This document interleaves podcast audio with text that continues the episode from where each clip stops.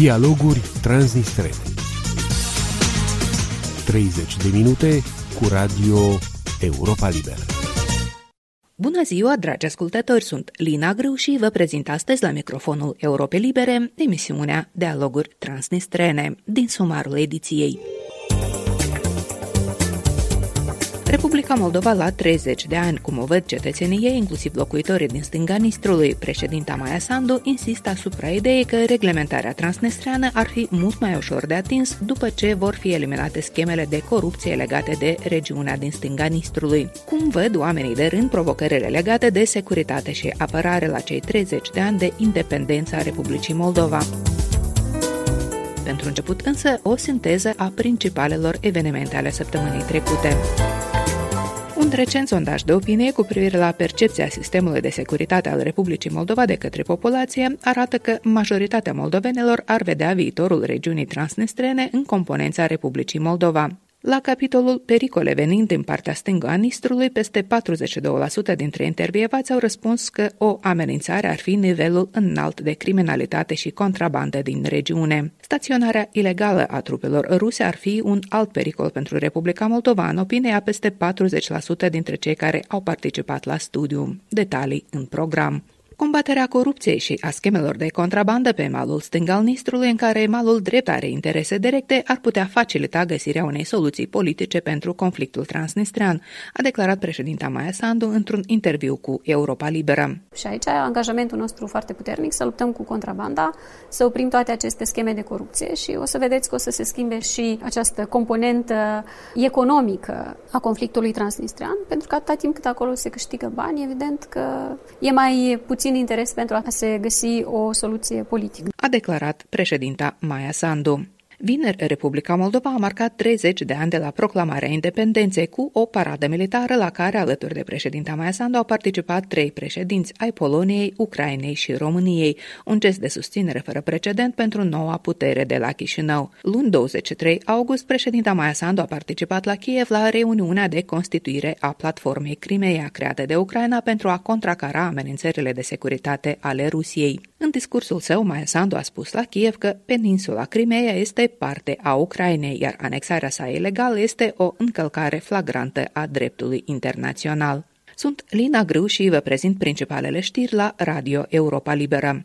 Autoritățile de la Minsk au dispus închiderea Asociației Jurnaliștilor din Belarus, cea mai mare organizație independentă din domeniul media, pe fundalul campaniei de represalii continue împotriva presei și societății civile, care durează de un an. Ordinul de lichidare a venit la 27 august după ce Curtea Supremă a dat dreptate Ministerului Justiției, care ar fi depistat încălcări în felul cum cele două filiale ale asociației și-au finalizat contractele de chirie. Asociația a respins acuzațiile. Directorul acesteia Andrei Bastuneț a declarat că asociația își va continua activitatea pentru libertatea de exprimare în Belarus, care a fost misiunea ei de peste un sfert de secol. Statele Unite spun că au ucis un membru al grupării statului islamic într-un atac cu dronă în estul Afganistanului. Lovitura aeriană a avut loc la mai puțin de două zile după atentatul sinucigaș revendicat de organizația militantă în apropierea aeroportului din Kabul, atac în care au murit 13 militari americani și alți 170 de oameni. Președintele Statelor Unite, Joe Biden, a promis că atentatorii vor plăti. Operațiunea de evacuare derulată de Statele Unite ale Americii în Afganistan ar trebui să se încheie marți 31 21 august. Majoritatea celorlalte peste 20 de țări aliate care au participat la misiunea din Afganistan și-au încheiat deja eforturile de evacuare.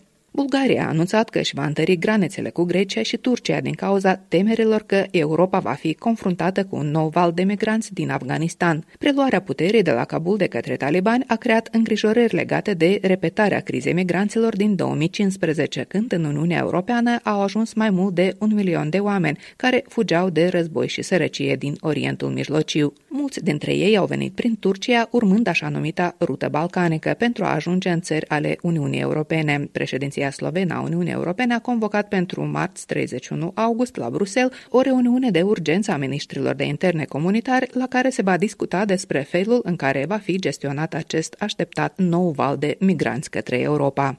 Acesta a fost sinteza principalelor evenimente ale săptămânii trecute, mai multe în actualitate găsiți pe pagina noastră de internet.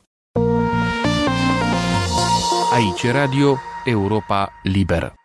Republica Moldova a împlinit pe 27 august 30 de ani de la proclamarea independenței față de URSS, ce au însemnat acești 30 de ani pentru oamenii acestei țări. Colega mea, Mihaela Safca, a mers în satul Dencen din raionul Ialoveni, unde a vorbit cu oamenii întâlniți pe stradă. Cum este Moldova la 30 de ani de independență? 50 la 50. Adică omul vede exterior, dacă tu vezi drumul, este asfalt, nu e asfaltuit, nu e pus, înseamnă că țara e săracă, țara e dusă în jos. Nu au lucrat toți pentru Republica Moldova. Așa, să nu zicem că nu au lucrat, dar Sperăm de azi înainte, poate s-a schimbat că au venit niște oameni mai tineri. După 30 de ani de independență, așteptăm mai multe schimbări înspre bine, să avem uh, o țară cât mai transparentă, să ne simțim liberi în țara noastră. Vrem ca copiii să aibă de lucru în țara noastră, să fie lângă părinți. Eu de când m-am născut, numai în, în rău am fost, numai în greu. Da, păi, și nu vedeți că sunteți tineri, cum e viața? Poate de nu s-a mai schimbat. În 30 de ani am mers mai mult înapoi. Dar sperăm că acum s-a schimbat și guvernul, s-a schimbat uh, președintele. Poate o fi mai bine, o merge spre o cale europeană dar infrastructura e slabă, e complet, e la pământ. La noi aici în sat, dacă 4-5 vaci au rămas, tot s-au discompus, nu? Și și mai mir dacă în deoște undeva se lucrează. Sunteți mândră de țara în care trăiți, să spuneți? Ei, mândră. De unde dacă o ducem greu, pensia mitică, nu ne ajunge, copiii plecați, au închis fabrici, zavoare, cum lucrau copiii și aici în țară, dar am tăți plecați. Tăți se duc hotare, că aici nu chip să trăiască. Trăim noi bătrâni cu pensia asta, mizerabil. Cum este Moldova la 30 de ani? Cam slab dezvoltată, dar sperăm că de acum încolo să fie mai bine eram tare mare atunci, la 30 de ani în urmă, dar era mai bine că lucram, avem un salariu lunar care încă puteai să strângi ceva din salariul ăla. Dar acum și sărășie mare, ea ca și anume pentru pensionieri, pentru oameni bolnavi, invaliți, cu și trăiești cu mii de lei? N-ai cu și trăi, e greu. Cum e Moldova la 30 de ani de independență? Șchioapă, dependentă, de, mai mult dependentă decât independentă, cu multe idei pierdute care atunci cumva erau în vogă și s-au pierdut în negura timpului, cu corupție înaltă, cu un sistem juridic la pământ, cu valută națională care nu are valoare, având în Transnistria trupi străini și cu multe, multe, multe alte probleme. Dorim să rămână independentă, să fie prosperă, să fie cetățenii mai uniți. Moldova pentru mine, la 30 de ani de independență, este cea mai iubită țară. Uh, o spun fiindcă am avut și experiența că am locuit și în alte orașe, în alte țări și vreau să spun că de fiecare dată m-am întors acasă și am zis că doar prin uh, ceea ce avem noi în interiorul nostru, talentele, tot ce am acumulat pe parcursul vieții, doar așa putem să îmbunătățim această țară, care anume de la fiecare din noi în parte poate să devină mai frumoasă, mai bună, mai uh, înfloritoare. O țară care este în curs de dezvoltare și încă are mult de muncit pentru a prospera, pentru a avea o dezvoltare social-economică, pentru ca oamenii să trăiască în bună stare. Mai avem mult de muncit, dar toți împreună, și administrația publică, și cetățenii de rând, și cei care dezvoltă economia, agenții economici. Locuitorii satului Dâncen din raionul Ialoveni despre ce a însemnat pentru ei acești 30 de ani de independență și cum văd viitorul Republicii Moldova.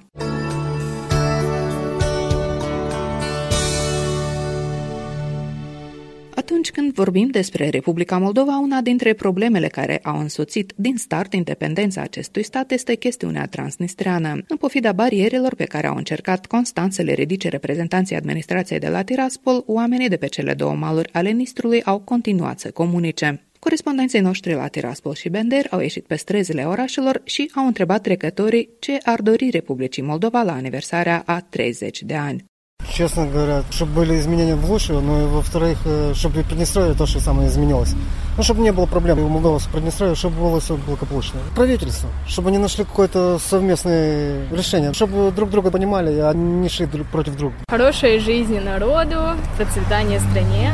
Скорее всего, процветание самой стране, власти, развитие экономических структур и продвижение каких-нибудь э, технологий и привлечение всяких инвесторов из-за границы. Это было бы хорошо для нашей страны. Самое главное – это найти общий язык с соседними странами, потому что, ну, как-никак они соседи, и даже этот случай, то, что молдаване как бы нас считают своими, ну, тоже Кишинев, а мы считаем их врагами. Ну, типа, это как бы неправильно. Правильного правителя, наверное. Хозяйственный, честный. Ну, люди. Многие за границей там мучаются. Все вернулись, все было все хорошо, как в нормальных странах. Я сам из таких.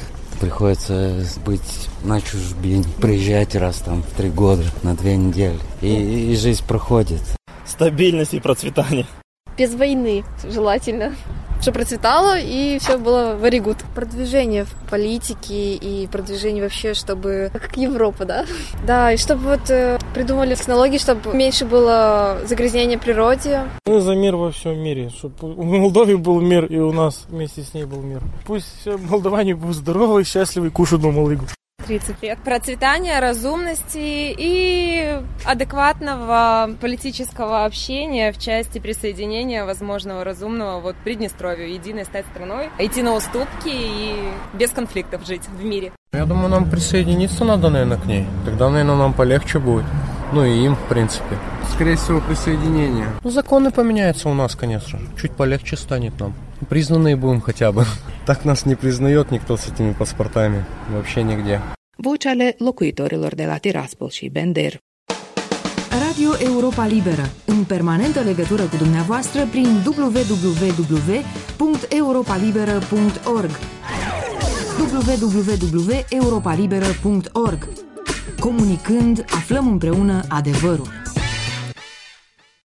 Un recent sondaj de opinie cu privire la percepția sistemului de securitate al Republicii Moldova de către populație arată că moldovenii văd regiunea transnistreană în componența Republicii Moldova, scrie portalul Zona de Securitate. Întrebați cum văd soluționarea conflictului transnistrean, aproape 30% dintre respondenții studiului susțin că regiunea ar trebui să fie parte integrantă a Republicii Moldova, fără să-i se dea vreun statut special. Alți aproape 30% consideră că regiunea transnistreană trebuie să facă parte din componența Republicii Moldova cu statut aparte, similar celui din autonomia găgăuză. Puțin peste 18% dintre intervievați cred că regiunea de est a Moldovei trebuie să fie țară independentă, iar 5% sunt de părere că aceasta ar trebui să intre în componența Federației Ruse. La capitolul Pericol venind din partea stânga Nistrului pentru Republica Moldova, 42% dintre intervievați au răspuns că o amenințare pentru malul drept ar fi nivelul înalt de criminalitate și contrabandă din regiune. Staționarea ilegală a trupelor ruse ar fi un alt pericol pentru Republica Moldova, în opinia a 40% dintre cei care au participat la studiu. Diana Reileanu are detalii. Ce amenință securitatea națională a Republicii Moldova? Este principala întrebare la care au căutat răspuns experții de la Centrul de Informare NATO din Republica Moldova. Sondajul realizat de CBS AXA la comanda Centrului NATO arată că cetățenii moldoveni cred că pe dimensiunea internă cea mai mare amenințare este corupția și furturile bancare, iar pe cea externă escaladarea unui conflict în zona sau amenințări dinspre regiunea transnistreană. Subiectul securității naționale este de interes pentru aproape jumătate din populație. Majoritatea se informează în ceea ce privește acest subiect, de la televizor, rețele sociale și site-uri de știri. Asta explică faptul că pentru 50% dintre cetățenii moldoveni, știrile false reprezintă o amenințare, atrage atenția sociologul Ion Jigău. Amenințările interne, corupția 72%, furtul sau corupție din fondurile donate, banii donați pentru proiectele de infrastructură, aproape 54%, amenințări externe, știri false, propagandă externă, război informațional, dezinformare. A fost analizată și atitudinea cetățenilor față de conflictul din stânga Nistrului. Pentru 40% dintre oameni, staționarea trupelor ruse în Transnistria reprezintă o problemă. Alți 33% spun că le este frică de escaladarea unui conflict și cam tot atâția consideră că lipsa unei reglementări a diferendului transnistrean împiedică apropierea Republicii Moldova de Uniunea Europeană. Trei din zece cetățeni moldoveni cred că soluția ar fi reintegrarea țării cu oferirea unui statut asemănător celui din Uta Găgăuzia. Îngrijorătoare sunt concluziile ce se referă la așa numita amenințare internă, crede Iulian Chifu, președinte al Centrului de Prevenire al Conflictelor de la București.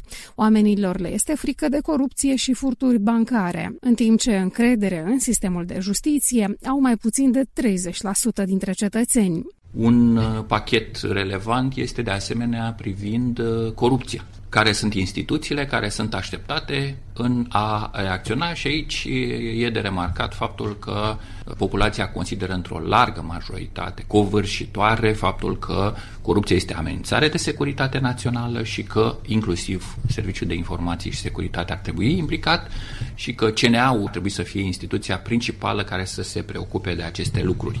În ce privește amenințările externe, fiecare al patrulea intervievat a spus că Federația Rusă reprezintă o amenințare la securitatea națională a Republicii Moldova, urmată de rețelele teroriste cum este gruparea statului islamic. NATO e privită cu îngrijorare de 10% din populație, la fel și Statele Unite. De partea cealaltă, întrebați ce state și organizații ar putea oferi suport Republicii Moldova în cazul unei probleme de securitate, aproape 36% au invocat România și cam tot atâția Federația Rusă. Cele două state sunt urmate de Uniunea Europeană cu 31% și NATO cu 7%. La ce sunt utile aceste date? La croirea unei strategii de securitate adaptate la cerințele vremii, a precizat Viorel Gibotaru, fost ministru al apărării, în prezent director al Institutului European de Studii Politice din Republica Moldova. Este foarte important să revenim la esența principiilor unei buni guvernări, așa cum este stabilit și așa cum este exprimată în Uh, guvernarea țărilor, de exemplu, membrilor Uniunii Europene, ca să mă refer la un punct de referire, și de aceea consultarea cetățenilor, uh, cunoașterea exactă a uh, opțiunilor, viziunilor oamenilor este absolut inimaginabilă în procesul de luare deciziilor. Viorel Cibotaru mai spune că atunci când autoritățile unui stat pun la punct o strategie de securitate, urmează a fi luate în calcul și așteptările cetățenilor. Ordatele sondajului realizat de CBS AXA arată că jumătate dintre respondenți consideră că orientarea politicii externe a Republicii Moldova trebuie să fie spre Uniunea Europeană. O cincime optează pentru Federația Rusă, iar 4% dintre respondenți cred că autoritățile moldovene ar trebui să se orienteze spre România. Din Chișinău, de Ana Răileanu, Radio Europa Liberă.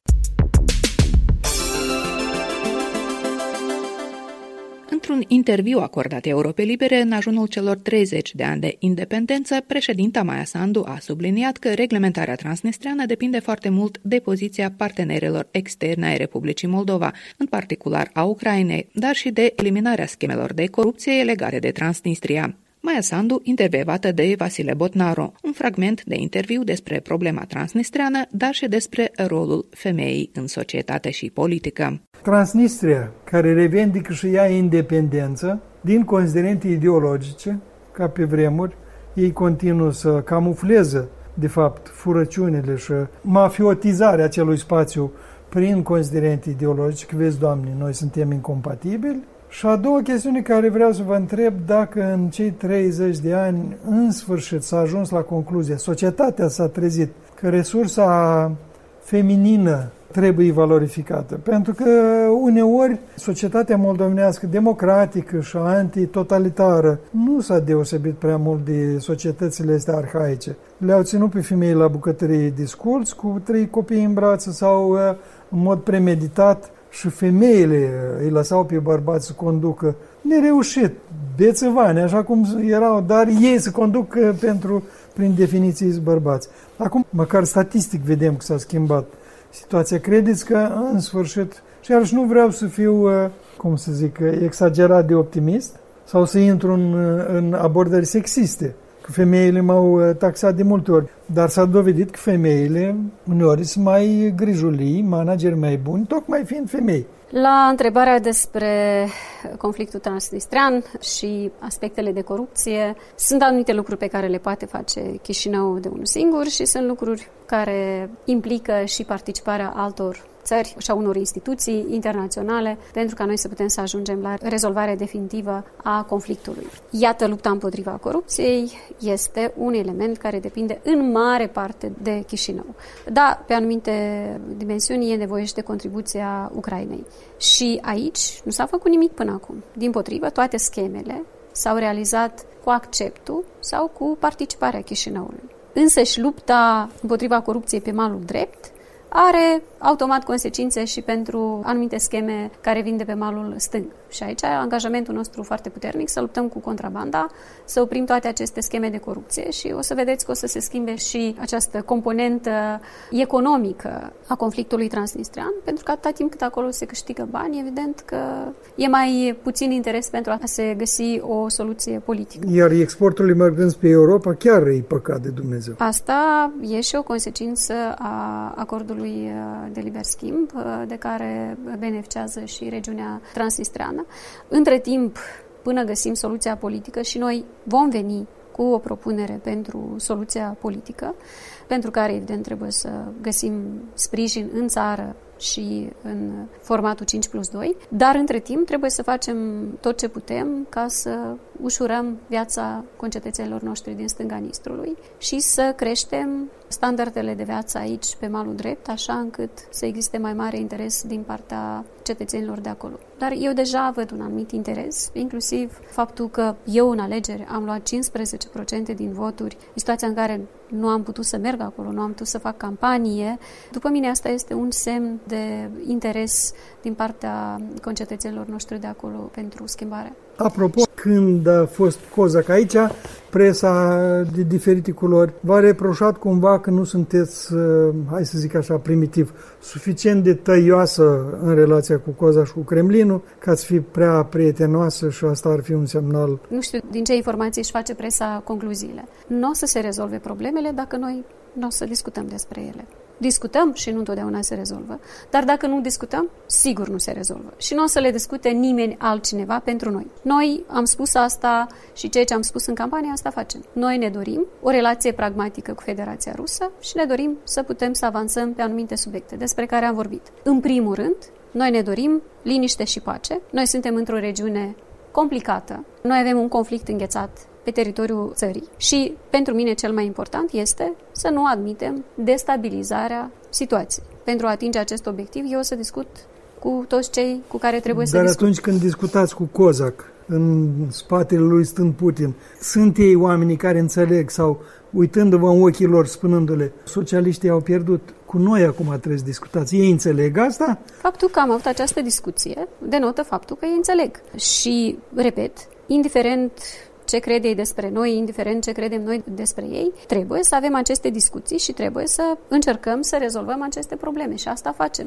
Și asta o să facem în raport cu toate țările și cu toate problemele care vizează cetățenii noștri. Deci de ce noi insist eu discutăm... cu ochii lui Cozac, doamnă Sandu? Pentru că dacă ne uităm la emisiunile de propagandă, Vremea pacajă, de exemplu.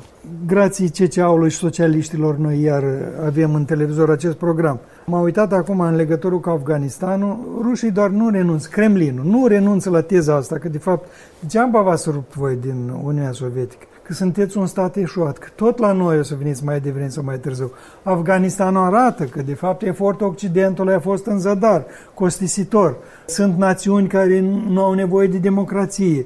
Moldovenii și ucrainenii sunt puși pe lista asta, că degeaba voi vă jucați de democrația, că tot la noi o să veniți. Iată, oamenii ăștia doar nu renunță la poziția asta. Ei cred cu tărie probabil că Maia Sandu e un fenomen temporar.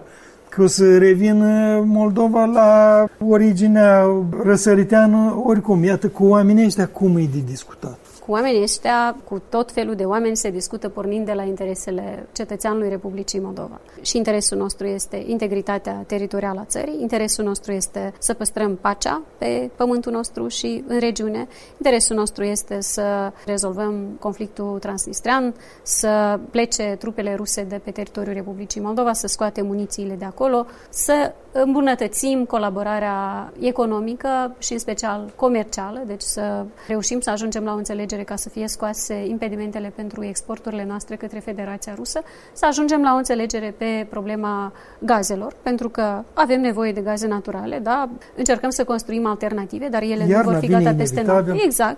Deci noi pornim de la interesele cetățenilor Republicii Moldova. Și, indiferent dacă vorbim cu Federația Rusă, cu Ucraina, cu Uniunea Europeană, agenda noastră este clară. Sigur, sunt discuții mai simple și sunt discuții mai complicate. Sunt da, discuții apropo, pentru Brânzean, care suntem... ministrul în guvernul dumneavoastră, spunea că e posibil să, să scăpați în totalitate de dependența de gazul rusesc. Într-un an sau doi? Nu este posibil. Marea problemă este că în 30 de ani nu s-a făcut niciun efort, nici pentru furnizarea energiei electrice, nici pentru gaze. Și asta vorbește despre faptul că cineva a beneficiat de uh, monopolul de, de o singură sursă pentru că a fost mai ușor să se includă scheme când exista o singură sursă. Acum, noi o să insistăm pe aceste proiecte, dar aceste proiecte de infrastructură se realizează în 5-6 ani. Noi trebuie să le începem și uh, să avem siguranța că ele o să fie duse la Dar la țeava sfârșit. românească deja există. Țeava există, dar țeava este prea îngustă pe teritoriul României, pentru că ea a fost construită doar pentru consumul până la Iași și pentru acel consum era o dimensiune a acestei uh, conducte. Acum, conducta se lărgește ca să poată să vină de un volum mai mare de gaze. Eu sper că până la mijlocul anului viitor va fi finalizată și această etapă și va exista o discuție între guvernele Republicii Moldova și României în curând și asta este unul dintre problemele prioritare, asigurarea securității energetice și alternativelor de furnizare a energiei. Întrebarea cu resursa feminină. Și întrebarea cu Iertați-mi, resursa vă rog, feminină. Da. În primul rând, eu sunt foarte mândră de societatea noastră și de faptul că societatea noastră și-a dat votul pentru o femeie la funcția de președinte al țării. Deci mie chiar mi se pare asta o, o schimbare majoră de performanță. atitudine. Noi avem femei primar, care iarăși au fost alese aceste femei uh, direct de cetățeni. Avem și prim-ministru, asta este alegerea deja a Parlamentului, nu este direct, dar există deschidere și există recunoaștere din partea cetățenilor. Mai există și o părere pe care, mă rog, nu vreau să, nu știu dacă trebuie să o spun aici, că ar putea să supere anumiți oameni, dar eu am întâlnit în campanie inclusiv uh, bărbați care spuneau, e, le-am oferit bărbaților mai multe șanse în ăștia 30 de ani, acum haide să le oferim și femeilor o șansă, că poate lucrurile Dar se rezistență schimbă. există? Dumneavoastră, pe pielea dumneavoastră ați simțit-o bine în campanie. Eu am simțit mai multă rezistență sau comportament urât din partea oponenților mei politici. Eu nu am fost atacată de oameni pentru că sunt uh, femeie atunci când am mers în campanie. Eu am fost atacată de oponenți politici care au încercat să mă prezinte mai slabă doar pentru că sunt femeie, incapabilă, doar pentru Ce că au sunt... câștigat s-au văzut. Din asta. Uh, da, sunt mulți și se pot lua de mână acum și să învețe din aceste greșeli. Dar uh, eu cred că există acum o recunoaștere în societate a faptului că femeile pot face lucrurile bine. Ultima întrebare. După ce ați uh, exercitat funcția de președinte un timp suficient de, de înlungat, lucrurile le-ați știut din interior, lucrurile pe care le-ați găsit și le aveți de făcut sunt mai complicate decât v-ați imaginat sau sunt așa cum ați știut? Partea surprinzătoare, cât de ciudat ar suna, este totuși e, numărul mare de scheme de corupție. Deci chiar și după experiența pe care am avut-o și informația pe care am avut-o în guvern în 2019, venind la președinție, am avut acces și la mai multă informație. Deci numărul enorm de scheme de corupție, asta e încă o noutate pentru mine. Nu mi-am imaginat că chiar e până aici. E foarte, foarte multă corupție. Și de aici și nevoia ca să se oprească aceste scheme.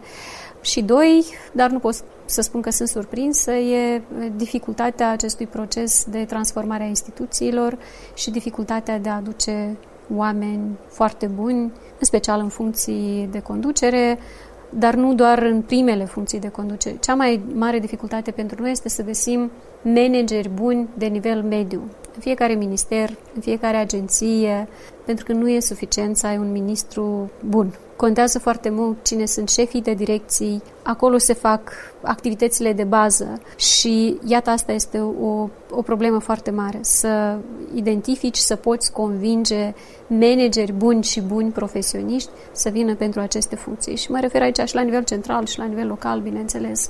Deci asta e, e o dificultate majoră pentru moment. Deci moldovenii harnici cu minți mai sunt și ezitanți încă. Eu chiar aș vrea să îndemn să, să vină și să pună umărul. Repet, nu le cere nimeni să vină să lucreze la stat pentru tot restul vieții. Dar uh, pentru un an, doi, trei, în primul rând ar face diferența. În al doilea rând ar fi și o um, experiență profesională extraordinară care o să-i ajute în carieră ulterior. Președinta Maia Sandu într-un interviu pe care îl puteți privi, asculta și citi integral pe pagina noastră de internet moldova.europalibere.org.